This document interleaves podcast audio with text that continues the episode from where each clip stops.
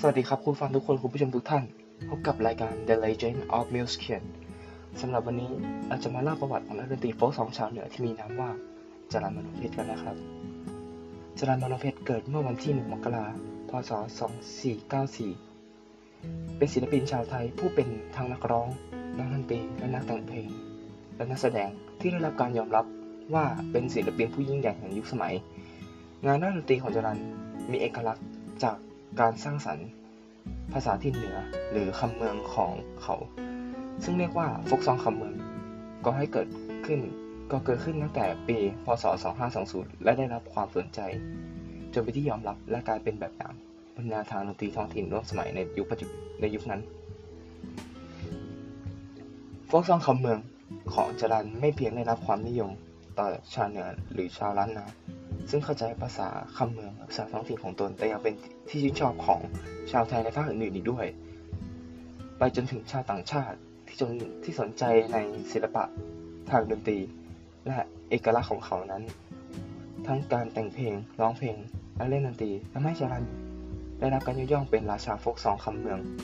จรันแต่งเพลงไว้กว่า 200 เพลงในช่วงเวลาอายุ 25 ปีของชีวิตศิลปินของเขา เป็นบทเพลงที่งดงาม ด้วยการใช้ภาษายิ่งกวีจนทำให้เราได้รับจนทำให้เขาได้รับโล่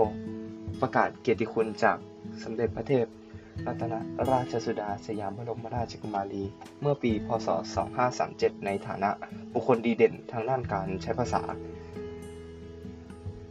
ประวัติของจรัญมโนเพชร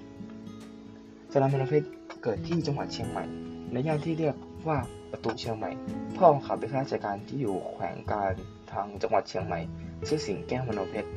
ส่วนแม่ชื่อเจ้าตอบคำมโนเพชรสืบชื่อสายมาจากตระกูลนะเชียงใหม่จากนั้นเกิดเมื่อวันที่หนึ่งมกราคม พศ 2494 เป็นลูกคนที่สอง มีพี่น้องชายหญิงรวมทั้งหมดเจ็ดคน ครอบครัวเป็นชนชั้นกลาง มีชีวิตเรียบง่าย และสมถะตามแบบวิถีชาวเหนือทั่วไป ใฝ่ใจในคุณใฝ่ใจในพุทธศาสนา ทั้งพ่อและแม่ของจรันจะทำบุญ และเข้าร่วมงานพิธีทางศาสนาอยู่เสมอที่วัดใกล้บ้าน คือวัดฟันสร้อย ซึ่งเป็นวัดที่ครอบครัวนี้มีศรัทธาอย่างยิ่งด้วยครอบครัวมงเพชรเป็นครอบครัวที่ใหญ่ พ่อของจรันจึงต้องหารายได้พิเศษ ความเป็นคนที่มีฝีมือทางด้านงานศิลปะหัตถกรรมท้องถิ่นที่สืบทอดมาจากบรรพบุรุษชาวเหนือทั้งการเขียนรูปและการแกะสลักไม้ พ่อของจรันจะมีรายได้เพียงพอ ที่จะเลี้ยงดูครอบครัวจรันเอง ในเวลานั้นแม้จะอยู่ในวัยเด็ก แต่บางครั้งเมื่อพ่อมีงานพิเศษล้นมือจรันจะเป็นผู้ช่วยพ่อของเขาทำงานเขียนรูปและงานไม้แกะสลักจรันเข้าเรียนหนังสือครั้งแรกที่โรงเรียนพุทธิโสพลและจึงย้ายไปเรียนต่อที่โรงเรียนเมตตาศึกษา จากนั้น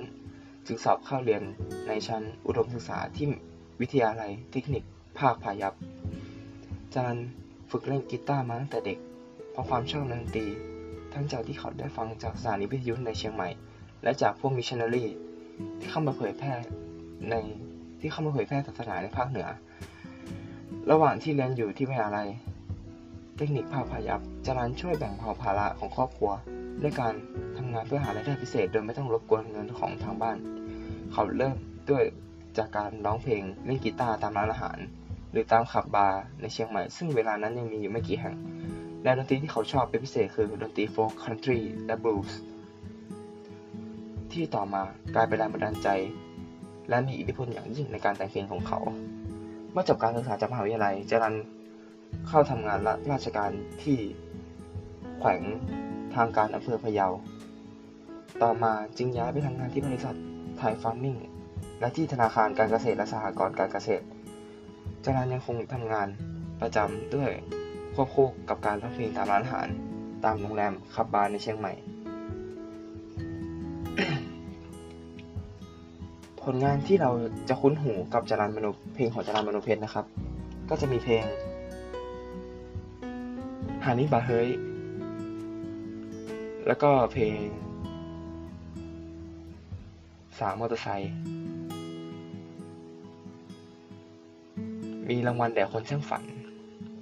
นะครับ การเสียชีวิตของจรันมโนเพชรนะครับ ข่าวการเสียชีวิตของจรัญมโนเพชรที่หัวใจล้มเหลวฉับพลัน เมื่อวันที่ 3 กันยายน พศ 2544 ที่จังหวัดลำพูน สร้างความตื่นตะลึงไปทั่วประเทศ ผู้คนจำนวนมากจากทุกวงการเดินทางไปคารวะศพของเขา ซึ่งต้องมาเพ็ญกุศลอยู่ที่วัดพระธาตุหริปุญญชัยวมหาวิหาร เป็นเวลา 5 วันพวงหรีดที่มีผู้นำแสดงความเคารพและคารวะศพของจรัลมีจำนวนมากจนกระทั่งไม่มีที่วางทางวัดจะต้องนำไปแขวนไว้บนกำแพงวัดทั้งด้านในและด้านนอก นายกรัฐมนตรีในเวลานั้นคือพลตำรวจโทด็อกเตอร์ทักษิณชินวัตรก็ได้ส่งพวงหรีดดอกไม้สดมาและรวมทั้งอดีตนายกรัฐมนตรีนายชวนหลีกภัย หรือแม้แต่รัฐมนตรีตามกระทรวงต่างๆ และสมาชิกรัฐสภา การเสียชีวิตของจรัญมรเพชรนอกจากการขนานนามที่ได้รับมาตลอดว่าเป็นราชาพวกทองคำเมือง แล้วผู้คนยังยกย่องและเรียกเขาว่าด้วยชื่อต่างๆเป็นศิลปเป็นศิลปินล้านนาแห่งยุคสมัย เป็นศิลปินผู้ยิ่งใหญ่ มหาคีตากวีล้านนา ราชันแห่งดุริยศิลป์นักวิชาการและนักอนุรักษ์ศิลธรรม ศิลปวัฒนธรรม ยกย่องให้จรัญมโนเพชรเป็นนักร้องวัฒนธรรม ห่งท้องถิ่นก่อนเสียชีวิตเม่นานจรันมโนเพชรได้รับเชิญจากรัฐบาล ให้เป็นที่ปรึกษาด้านงานวัฒนธรรม ซึ่งจรันได้ทำตกลงไปแล้ว แต่ก่อนที่การประชุมครั้งแรกจะเกิดขึ้นจรันก็เสียชีวิตไปก่อนสำหรับประวัติของจรันมโนเพชรก็จบเพียงเท่านี้สำหรับวันนี้ สวัสดีครับ